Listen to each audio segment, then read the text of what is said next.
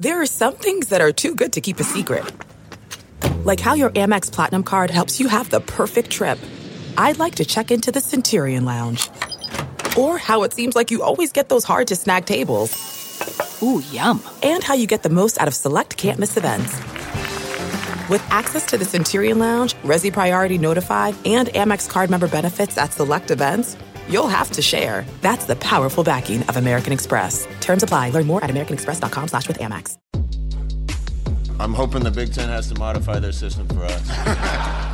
Probably like getting grade 10 sandpaper rubbed on your face every day. I mean, we say it all the time, whether, you know, there's two types of turds. You're a sinker or you're a floater, but you're still a turd, right? I mean, um, we're, we're, we are about players and players playing the plays and not necessarily the plays. Welcome to the Varsity Club podcast. My name is Derek Peterson. Joining me this week, really excited. I haven't gotten to talk to him in quite a while, actually. Um, I think the last time I saw your face was maybe the Wisconsin game uh, when we yeah. were in person and I met you for the first time. Steve Marik, of RC staff writer. How are you? I'm doing great, uh, Derek. And yeah, it's uh, it was good to finally meet you face to face over there in Madison. Yeah, fun place. Um, it is. Are you tired? Spring football has started. You've been getting a lot of stuff up on hailvarsity.com that I would encourage everybody to go read. There's a spring football tab that you can get to get to everything. Um, how's it going? first week? Yeah, it's it's been really really fun. Don't get me like uh don't get it wrong here. Like I absolutely love uh getting to getting to cover football again and having everything start up, but little little schedule planning needs to happen with like football and then women's basketball starting uh Big 10 uh tournament play uh today and then uh um yeah, baseball obviously in, in full swing too. So uh three beats converging at one, but it's been fun. Nice. There's a there's always a little bit of a a lull kind of in like that February area once you get past signing day where yeah. you're kind of in like the dog days of the basketball season. People are just ready for the conference tournament. You know, yeah. if you're not if you're not like in the top one or two, three spots and contending for a title, everybody's just like, let's just get to the tournament. And then football hasn't started up. And then it's everything hits you at once. And it's like, boom, we're here. No sleep for you. Um, so you got to hear from Scott Frost and pretty much everybody else of importance on what was that Monday um, yep. to kick off spring football. Frost took to the podium. Uh, you got to sit and chat with Nebraska's assistant coaches, coordinators. You talked, uh, sat with Mark Whipple, offensive coordinator, and Erik Chinander, defensive coordinator. We're going to focus the conversation today just on the offensive side of the ball. Um, we're going to hit pretty heavy on quarterback because I think it was kind of interesting the way Frost approached the question about quarterbacks and then the way Whipple approached the question about quarterbacks. Um, so we'll get into that a little bit. Um, first, I want to direct people, if they're not already, I don't know why they wouldn't be, but if they're not already, Steve, um, how do people follow you on Twitter? Give your handle real fast. Yeah, my handle is at, and then it's just my name. So it's uh, Steve, S T E V E underscore, and then my last name of M A R I K. Is Steve short for Steven or is it just Steve with you? Yeah, Steven. That's on the birth certificate. Is it with a PH or an F? no, I got a V, man. oh, you got a V? Okay. Did yeah. I say F? I don't know anybody that would make it an F. No, it's a V. Okay. Maybe, yeah, my, it'd be like a Stefan, maybe. My uh it was a F. My wife was was on a a work call with somebody the other day, and our desks are right next to each other. So when she's working from home, we're working right next to each other. She was on a work call talking to somebody, and his name was Steven. And I heard him say, Yeah, Steven with a PH. And just instinctually, I don't know if you've heard this, but just instinctually, my brain goes, Steven with a PH, Steven. Yeah. Yeah. yeah. I, I, see where you get that. Yeah. And uh, I'm actually glad that my parents went with the V instead of PH. I don't know how I would handle the PH. Even. Um, and I said it, I said it loud enough to the point where so she's on a she's on a, a Teams call, so they got video on. I can see the guy's face be like, "What?" He heard it and be like, "What?" and I was like, "I have to excuse myself from the room. I'm going to get you fired." So yeah, just leave at that point. yeah, that's that's that's fun times. Um, let's talk football. So Casey Thompson took first team reps, or took the first snap. First snap. Um, yeah they're getting it, it seems like you know kind of the goal with spring is to build a foundation with everybody and Frost went, said he worked with the twos for most of it. So when he was asked who took the first snap, he said, Oh, I don't know. I was with the twos. And then when Mark Whipple was asked who took the first snap, Whipple said Casey Thompson, like immediately, immediately. like no hesitation, Casey Thompson. And then he there was a follow up of like, why? Somebody trying to get out of him, like, what do you see in him? Just like natural follow up. And Whipple was like, I mean, you you know the answer to that question. And then there was another follow up, and he just like very straight to the point. He's the best guy right now. Simple. Yeah. What did yeah. you think of that? So it was it was funny like when when Mark um said Casey Thompson like immediately so fast after the question got done um, being being asked, I immediately thought of like, oh, did he not get the memo about like Scott not talking about quarterbacks? you must have, or maybe, or maybe Scott doesn't want to like say that to the 40 year uh, coaching vet Mark Whipple. Out, whatever it was, it was it was kind of entertaining to to listen to uh, Whipple just like break it down, his thoughts only, and it was kind of fun and and uh, I guess something that I'm not used to um, hearing um, from from a coach at Nebraska talking about uh, quarterbacks, especially in a, a, a spring where there's going to be a battle going on. So um, yeah, it was that's that's where my mind went um, right away. But yeah, I mean Whipple obviously uh, likes what Casey Thompson um, provides, and yeah, it's not a total shock that he's um, out there taking the first snaps um, of of skeleton drills or whatever they're going to be doing in practice. But yeah, so it was it was a contrast, I guess, with with Scott being his normal coach speak self and not saying a whole bunch, and and then uh, Whipple just basically blurting out everything. So yeah, um, that contrast is where I want to go to. Mm-hmm. Um, I don't I don't think it really surprised anyone to hear that Casey Thompson took the first snap. No. Especially when Whipple revealed that that Chubba Purdy is dealing with uh, Nick. You know, Nick. Yeah, he was nicked yep. Um, none of that is surprising, but the contrast between Frost being his usual Frost self mm-hmm. and Whipple, and you use the phrase, "Did Whipple not get the memo?" that is the most interesting thing to me with all of this because that's exactly what we were wondering if it, if like that dynamic was going to was was going to materialize between Frost and Whipple. Um, Frost throughout the entire search for a new offensive coordinator, talked about needing a guy that he can trust. And there was so much made about that and about whether, well, could he not trust the guys that he had previously? How invested was he in the offense previously? Did he have time to do other things? And then in this opening spring press conference, he reveals that when the first snaps were taken with the first team, he was dealing with the second team. And he was asked, did you spend time with the defense? He said, Yeah, he was with special teams. It sounded like Frost felt like he was in a position where he could just set everything down on offense and walk away. And I don't know if he has felt like at any other point in his time as a head coach, if he could do that. And, you know, maybe I'm not saying that that's necessarily like a bad thing, or I don't bring that up to like knock previous offensive coordinators that he's had on his staff, but this is a departure from the way that that his time as a head coach has gone to this point. If he feels like he's got a guy in Whipple now where he can just set things down, walk away, know that Whipple's going to handle it, that's very interesting. And then to hear Whipple be like, I, I mean, I don't know what Frost said, but like, yeah, this is our guy. This is what we're going to do. I heard that and I thought, I wonder what the conversation would be if Matt Lubick did that.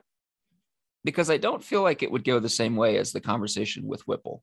The the dynamic between Frost and Whipple, I wonder if it isn't like a um you know, like a dad and a grandpa. I was just gonna say father son. Yeah, like, like, like he's just like, you know what? I trust you. Like, I have a ton of respect for you and what you've accomplished throughout your career. Um, cool. Yeah, let's do it. I, I mean, is so Scott Scott hasn't been a head coach for for very long compared to like other people. this is the first time that he's had, like you said, an offensive coordinator, somebody on his staff um, dealing with the offense that is m- more experienced than him and has been there, done that, knows everything that Scott knows, has seen every single thing a defense can throw at you because he's been coaching. Uh, he's been coaching for 42 years. 42 years. I think it's such a relief, like you said, that he can walk into the offensive room and Mark Whipple is owning that room. I don't think, I mean, I don't think Scott has to worry about coming in and, and being the guy and, and telling, telling all the players how it's going to be. Mark Whipple is doing that right now. And I think that is allowing Scott to take that CEO approach that, that uh, Trev Alberts wants him to take. And he's spending time with the defense. He's going over the Bill Bush with, with uh, special teams. He's being more of a head coach and just a little bit less on the plate offense wise. And yeah, I mean, you you look at what Mark Whipple has done in his career, how much experience he has. Scott's got to feel very, I guess, maybe energized and okay that he can be able to do that because he seems very, very complimentary of, of Mark Whipple. And how can you not be? Yeah, he did use the word. I think he said re-energized. Um, yeah. like right at the beginning of of his mm-hmm. his presser. Um, and he did look a little bit, you know, I mean, it's spring, so like everybody is refreshed, everybody is, is yeah, everybody's in a good mood, right? Excitement, everybody's in a good mood. Yeah, but he did seem like he was in a good mood. He did seem like he was a little bit more chipper. Yep. He was making jokes about washing hands. Um, there was a lot of jokes being told on Monday. I liked it.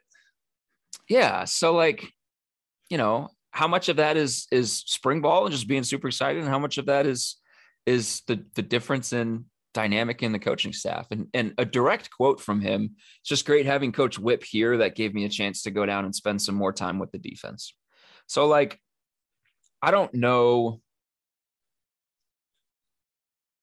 I don't know what like on field impact that kind of change is going to have, mm. if any.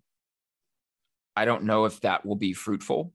I don't know if it needs to be fruitful, but it's different it is something different than what he has done through his first would it be six years? This year four year five or whatever for him in nebraska.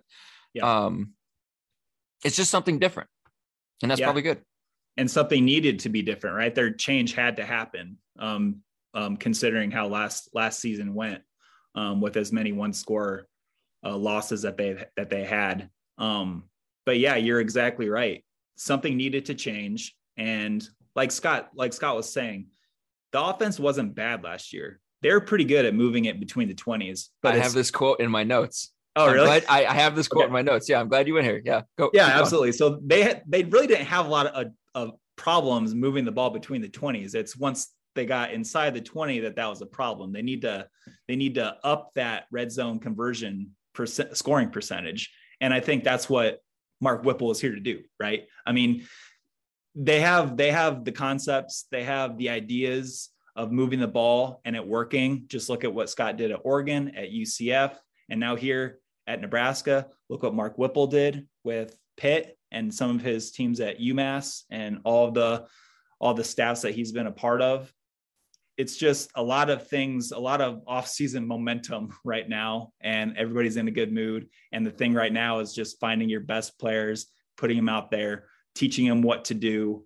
And, you know, it's, yeah, let's, let's talk about that uh, between 20 yard line thing now. Cause I'm interested about what you're going to say. Yeah. I just, I have, you know, here's, here's the quote. We didn't have trouble last year creating big plays or moving the ball. It was being consistent at the little things when we needed it. I think if we get good at blocking technique, et cetera, et cetera, we can, you know, we can change a route or we can change a run concept. But if we block with good technique, it's going to work. Um, and I highlighted that and I thought about it and I was like, you, I mean, they they were a good offense. Yeah. They were they were a good offense, a statistically mm-hmm. good offense that moved the ball um, and produced yards. They didn't produce a ton of points commensurate to those yards, but they moved the ball and and generally did things that good offenses do. Mm-hmm. Um. You know, like you said, it was inconsistency with some of the yeah. details.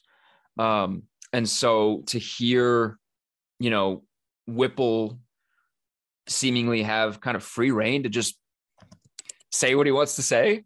Um, or or at least be able to say what he wants to say without you know consequences is a harsh word like frost is going to come beat the gavel or something but you know like consequences not have consequences he can he can do what he wants because he has that cachet I think Um, he, he has. It sounds like free reign to Yeah. me, and like, and it should be yeah because like, how can you like, how can you look at Mark Whipple's resume and like disagree with something that he wants to do?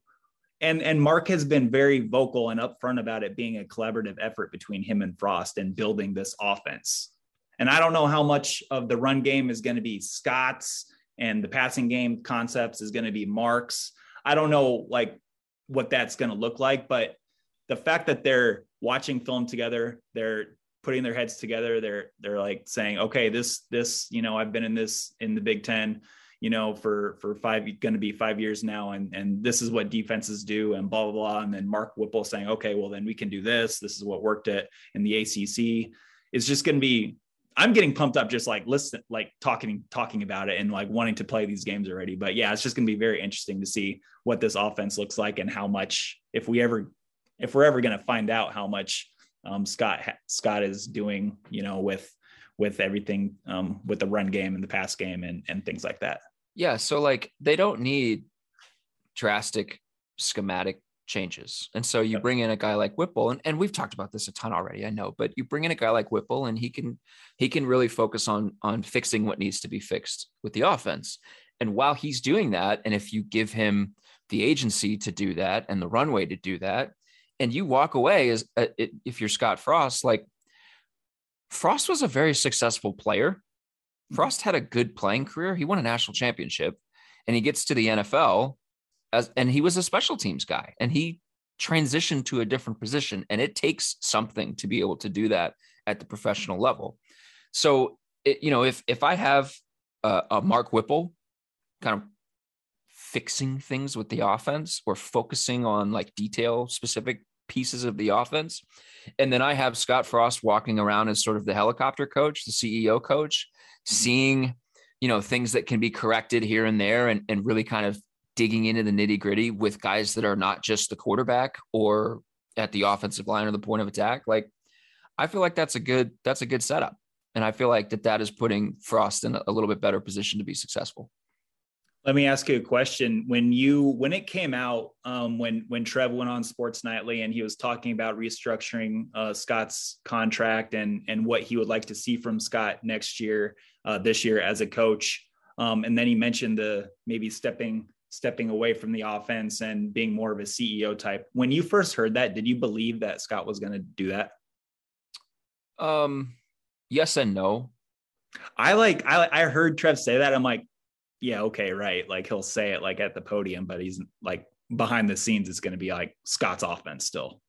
But yeah, I th- I think that's kind of being, you know, like, oh, I, I'm I'm seeing Mark Whipple with the Mark Whipple hire. hire. Now it's like, oh boy, yeah, that, I think that's happening right now.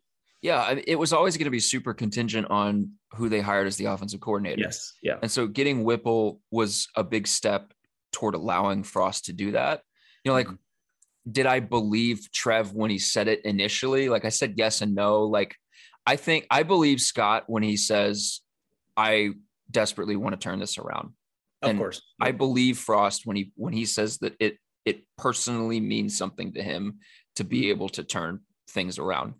And and so I think like with that being the case, like I think that there is a large piece of him that is willing to do what it takes to turn things around. I mean, restructured his deal. He didn't have to agree Yeah. to that. He probably would have gotten fired if he didn't agree to it, but he didn't have to agree to it. Um, so like I think that there's there's that element of it. I also think there's an element of ego that is in place with any coach, with any player at a at a program of this magnitude. And I think a little bit of ego is good in a sense. Um, but I think everybody was kind of curious if some of that could be set aside to say, all right, well, you know, this hasn't worked, so I'm I'm open to ideas to to fixing it. And you know, I guess that goes back to the the Whipple Frost contrast from day one. Like there's openness to change, which is good. Yeah. Um, yeah, and you you brought up a great point with um, the offense coordinator being Whipple.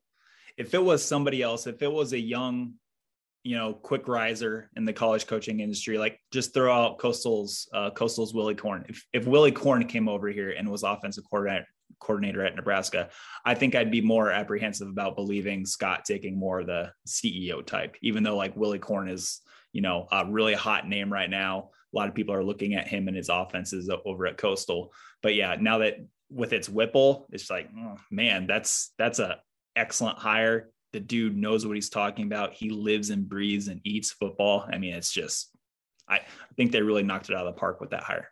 Yeah, the other thing that was interesting with the the back and forth between him it, it, when you know people were kind of trying to press to, to see what it was that made Casey Thompson number one. Like he didn't seem like he was easily pushed into a specific kind of answer or pushed a specific direction. And it, you know, like I, it's it's obviously a super super small window, and I'm and I'm making inferences and and speculating to a degree, but like, you know, he seems like a a strong-willed guy, or at least a guy that that has a lot of confidence in um, his track record and what he's done and what he's accomplished, and rightfully so. I mean, he should.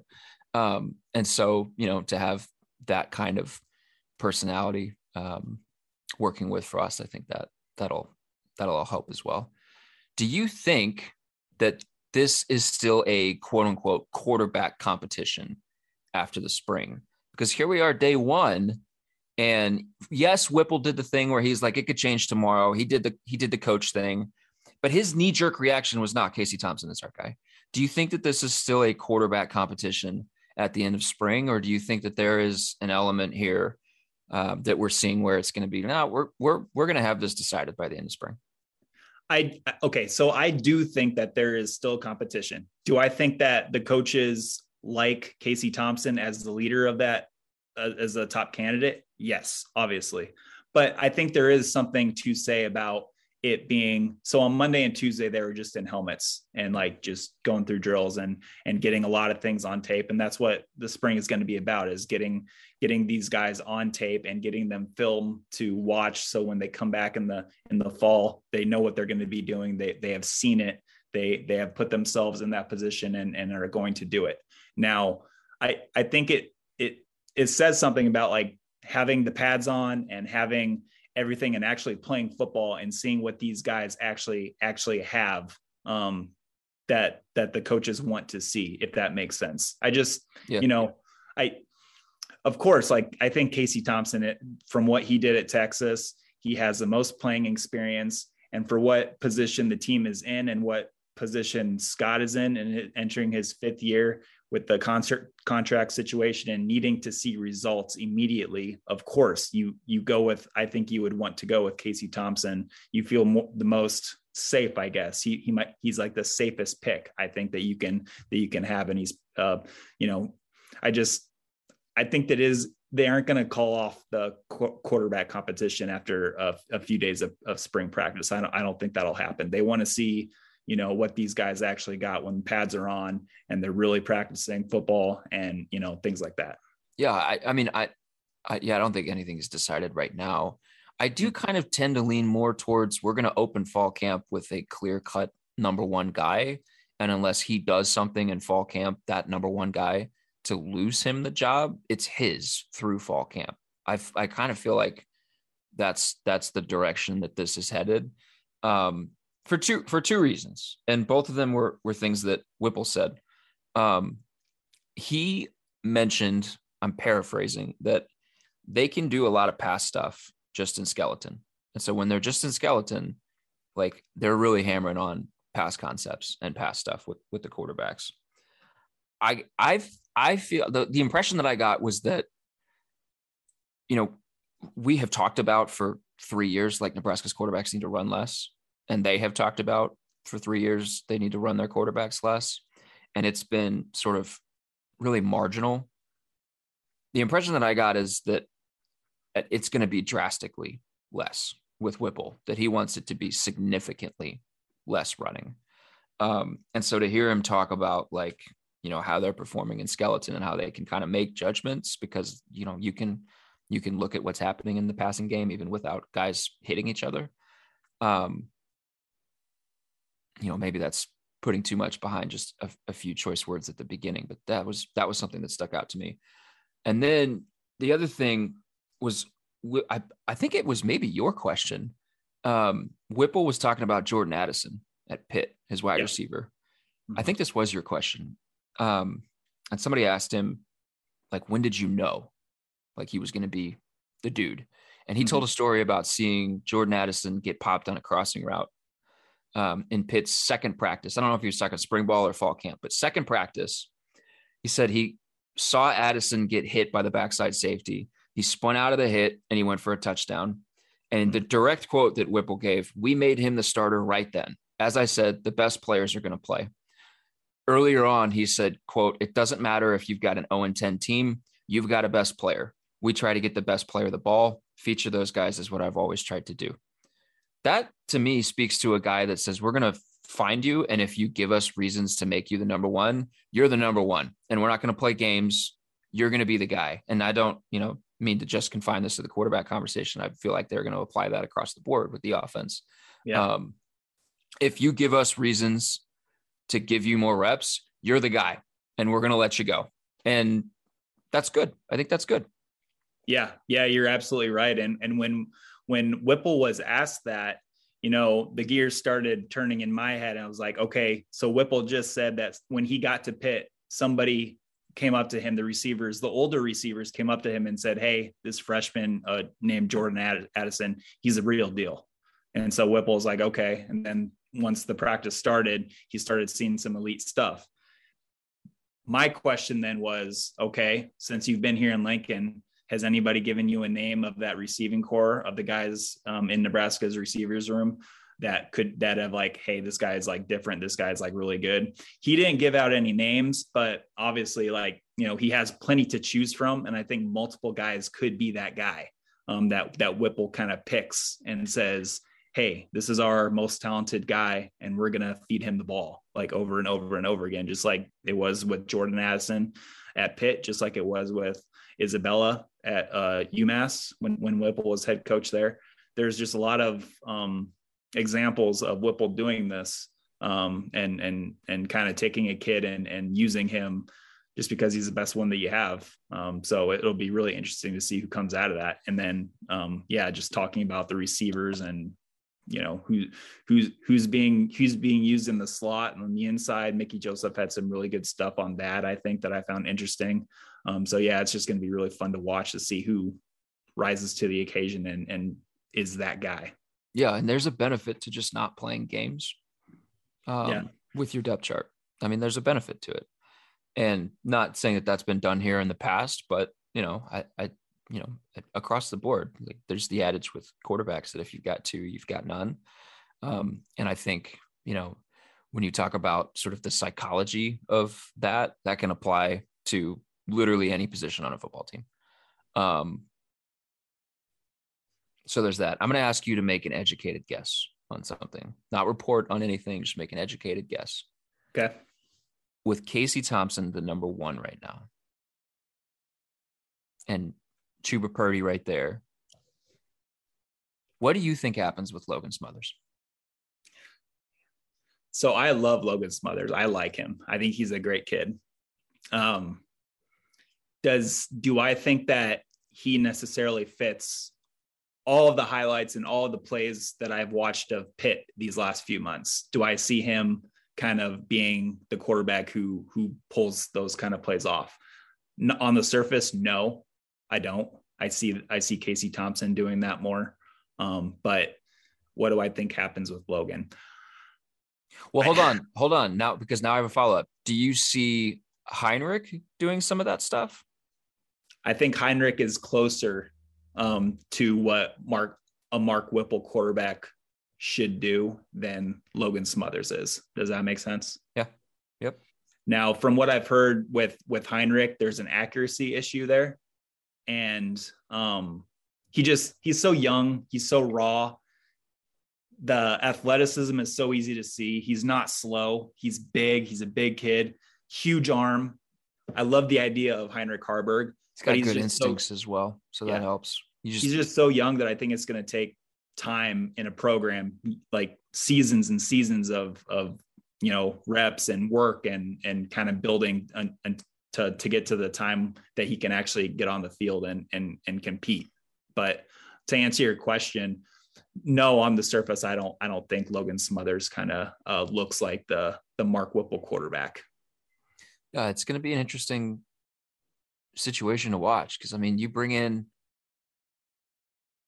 you know, you you don't see many programs bringing in two transfer quarterbacks in one offseason unless no. unless they're sitting with zero scholarship quarterbacks in the room when they do it. And that certainly was not Nebraska's situation. What was your uh when they when they uh grabbed um Purdy Chubba from the portal? I'm guessing you looked at some highlights, watched some games at, at Florida State. What were your uh initial thoughts on on him as a quarterback? it makes sense. Yeah, makes a lot of sense. I feel like he would have been a, a guy at Pitt if Whipple mm-hmm. had stayed at Pitt. Mm-hmm. Um, you know, it's definitely they've got two different like they've got two different buckets of quarterbacks. They do.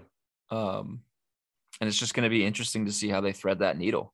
And Frost talked about that. Um, just kind of continuity with a with a football roster. It's very it's very difficult to have right now, and it's um, it's not more true anywhere than than at quarterback.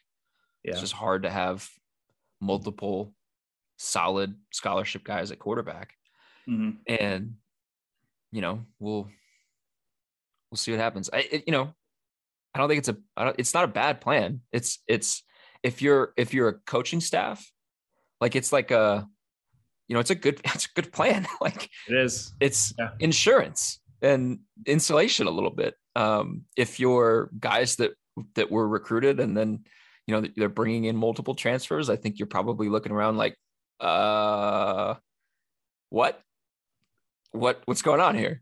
But if, I mean, if you're coaching staff, it's, it's, you know, it's insurance. These guys are in a, a bottom line business and, um, and, go ahead.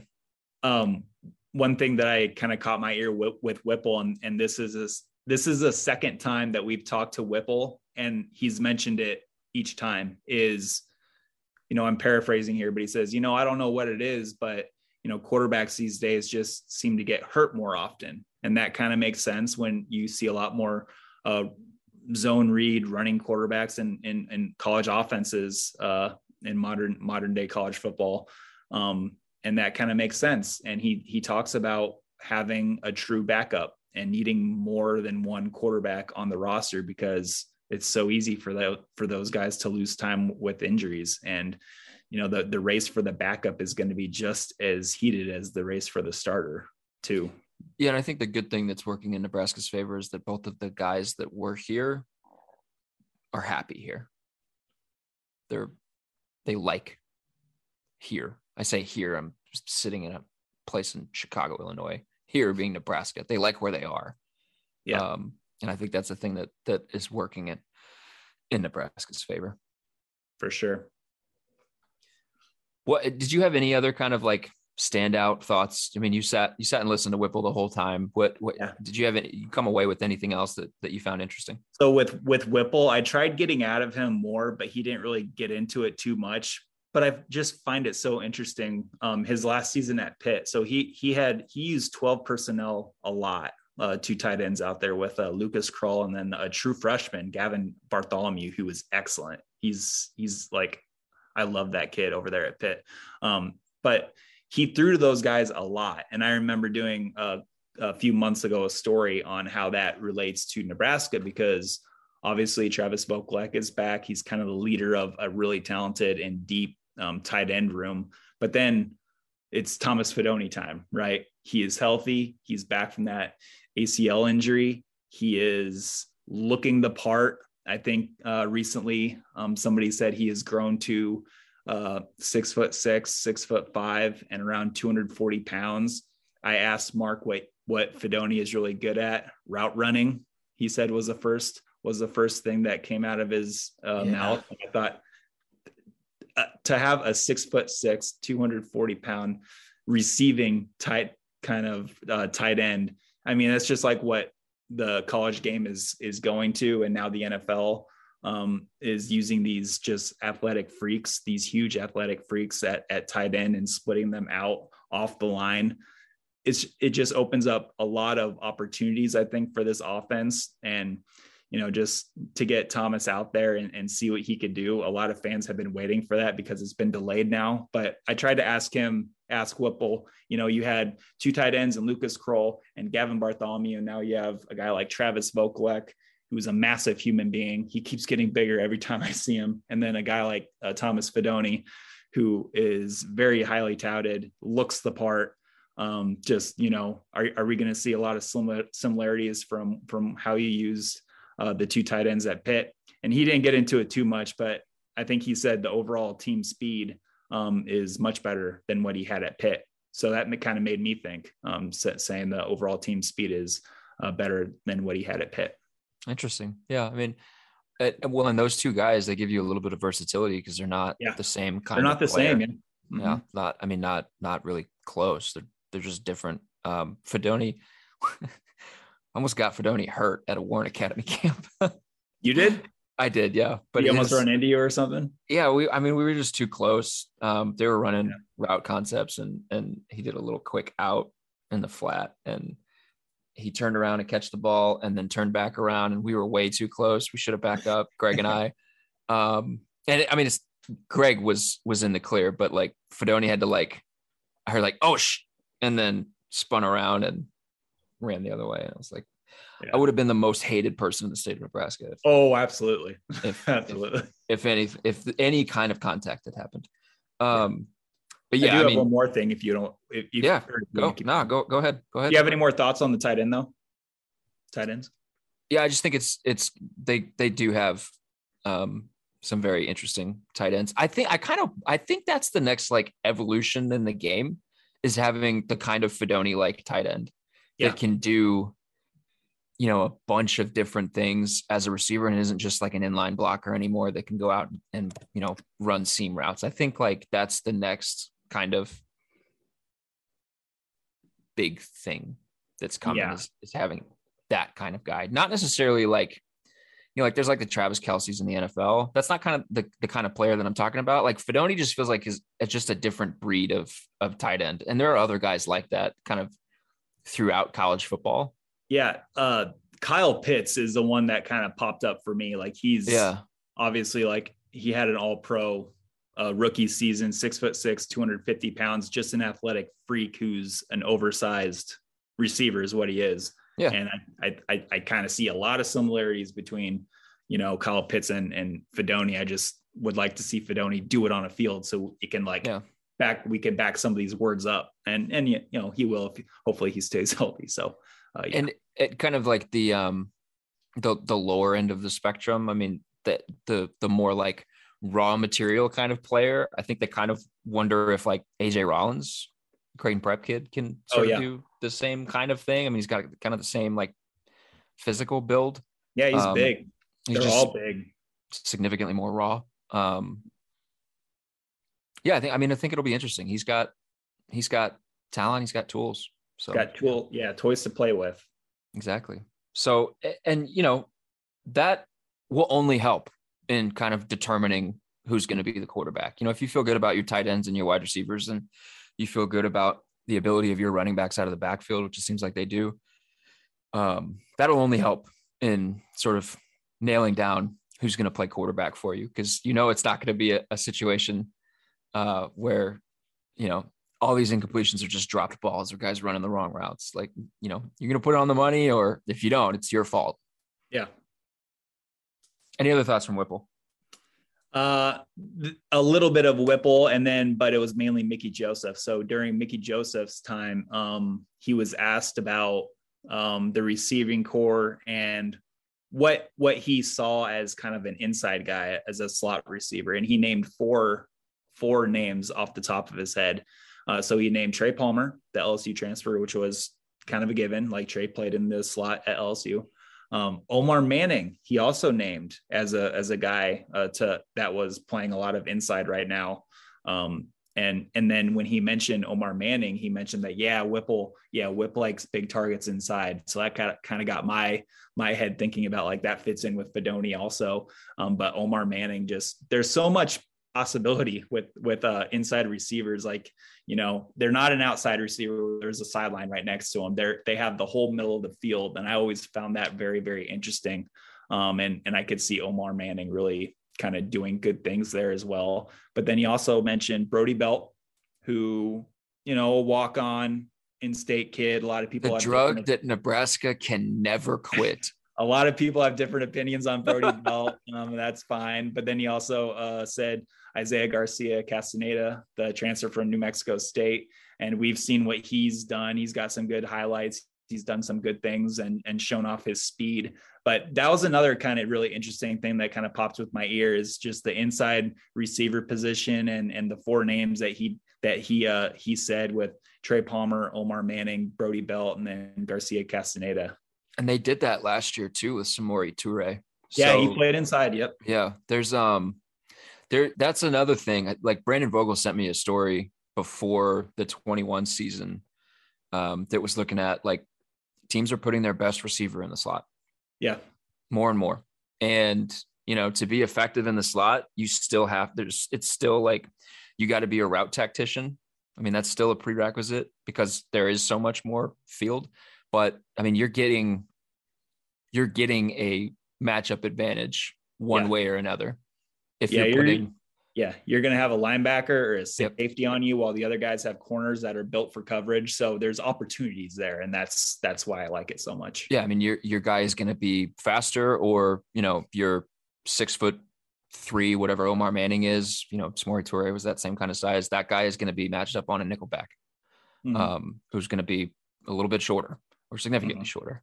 So like, you know, and that's you know again like that you you talk to Whipple and you talk to Frost about some of their philosophies and some of the things they want to do and some of the things they like to do. And there's a lot of overlap and there's not a ton of, um, there just doesn't seem to be a ton of like desire to just throw everything they had in the trash and start anew. And, you know, I don't think there needs to be, um, but it's, it, it is interesting to see that kind of dynamic where they can be super collaborative. And at the same time, Frost can, can let Whipple do Whipple. Mm-hmm. Let whip be whip. Let him let him whip them into shape. Oh boy, there you go. I'm pretty sure. I'm pretty sure that was the uh, title of a podcast that we used whenever he was announced. It's whipping them into yeah. shape or something. That's, something dumb. That's like good. That. Uh, when sticking with the receivers uh, talk here, when uh, Mickey Joseph, the receivers coach, was was talking and he, and he named off those four names, he also said, and this goes along with what every assistant coach has been saying about finding the best players and putting them on the field, the best players and putting them on the field. Uh, Mickey Joseph said, We're going to get our best three on the field, best three on the field. So that tells me they're not going to like, like we talked earlier in this podcast, it's not going to be a drastic change. Nebraska was a heavy 11 personnel, 12 personnel team with Austin Allen and Vokolek being out there for a majority of the time in 12 personnel. So when Joseph says we're going to find our best three on the field, that tells me that, okay, we might be looking at just a majority of 11 personnel here with either Vokolek, Fidone, and then just a slot and, and your X and Z on the outsides. So that was another kind of thing that kind of got me trying to picture like a depth chart of, of who would I, who would I put there when, when we're looking at three, three receivers and the tight end. So, you know what that also says? And, you know, again, there's an element of this where we're like really dissecting few words early on, but that yeah. that also says um, there was an element to their offensive game planning last season and in previous seasons where they had just a ton of situational guys, and there mm was a ton of rotation at wideout. A ton. A lot, like two, like, like un, an unnecessary amount of rotation. Yes, too much. And you know, Frost caught a ton of slack for that. Um, and you know, I would say a lot of it was des- deserved. Um, but that that would also kind of signal that you've got situational guys instead of players that can do everything you want them to do. Yeah. So like if you if you want your best period 3 period players period at wideout, like that is a maybe like a shot across the bow that like, hey, if you're gonna play, you got to be well rounded. You got to you got to you know show. And I think it was it Mickey Joseph that had the phrase had the the statement where he's like, you can't um, just show up and, and be a participant. You have to show up and I, I can't remember the the exact phrasing that he used, but he's like, you have to show up and, and get better. You can't just show up and and he's like attendance and participation are two different things. Do you yeah. you you remember what I'm trying to say? Um, what this comment? Yeah. Uh, was it something like? Oh, I, I know. I know. Joseph was the one that, or Frost was the one that said that the receivers aren't getting away with much, much of anything because Joseph is on them constantly about the standard and and you know what needs to happen, and if they don't do it, they're not going to play. So yeah, that's not, that's not the comment that I was thinking of, but it's the same. It's the same mentality. I mean, it it yeah. it hits home with the same same kind of thing. Like you you got to be good at everything, and mm-hmm. you got to take this spring ball seriously, this offseason seriously. Um, you know, I, I, I hope that it's a situation where like Whipple and and Mickey Joseph sort of, if it's their way, get their way, and you know, there's not as much rotation, and their best players are on the field, and they're force feeding their best players the ball. Yep. Not too dissimilar from what a Lexington based team did with a guy who used to wear a red jersey. People get mad at me when I talk about Kentucky. Why? Um, it was Liam, say, Liam Combs, a great offensive coordinator. Now I say people. I think it was it was one person that I think was just like joking. um, yeah. Anyway, yeah. Yeah, if they yeah. could replicate what what uh, Liam Coen did with uh, Wan'Dale Robinson at Kentucky last year, I mean, that was so fun to watch and like that progression of his of his career arc where it was like down here and then it was like up here because it's like what he was made to do. He's made to go catch footballs. So yeah. like replicate that here at Nebraska. You've got options. Yeah. So who who are those guys? I yep. did like hearing that Alante Brown got a shout out from the head coach. He did. Uh, that was good to hear. Somebody who at, at, I made the comment that Brody Brody Belt is the drug that Nebraska can't quit. Alante Brown is the drug that I can't quit. I love that dude. Yeah. Um, he uh, just hasn't been able to stay on the field, but man, he makes you wonder about like what he could all do out there. Cause you know, yeah. I, I, forget which game it, it was late in the game. He he was in there and he, you know, had a juke, just juked a guy right out of his shoes and and everyone went like, oh, like he's got that in him. Wow, let's let's like do that again. But they never did. So it's it's definitely one of those situations where potential like way outpaces reality at this point. But I mean, I'm I'm still on the island, so we'll see. We'll see how it goes. Um, we'll also see how the rest of spring ball goes. If uh, if Whipple was correct, and and we'll have a new number one quarterback on Monday or whenever it is you get to talk to everybody again. Um, maybe maybe it's it's Logan Smothers taking number one reps. We'll see. Maybe Scott will say that so Whipple doesn't have to say anything. I don't know. I imagine either way, you will have some kind of story on it uh, on hailvarsity.com. I will. Yes. So Absolutely. make sure everybody uh, get subscribed, hailvarsity.com backslash subscribe. And you're reading everything and you're following Steve on Twitter and you are subscribed to the rest of the podcasts that Hail Varsity puts out my podcast, the Varsity Club podcast, and the other podcasts on the Hail Varsity Network are a proud part of the Hurrdat Media Network. So you can get the Straight Up Breakdown podcast with Greg Smith. You can get Mind Your Own with Aaron Sorensen. You can get Jacob has two. Jacob is a uh, a big baller and a shot caller. He's got two that you need to subscribe to. Uh, and then Brandon Vogel has has one that's in the off season right now. So make sure you're getting getting all of the goods um, make sure you're reading everything that Steve puts out. Excellent writer, excellent football talker.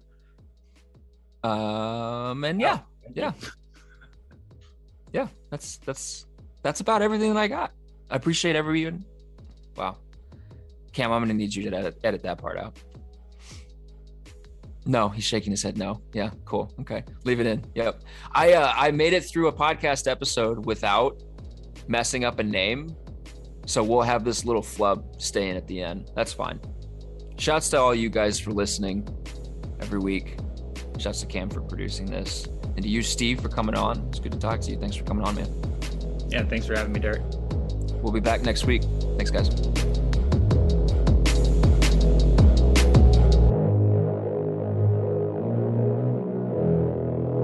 a Hurrdat Media Production.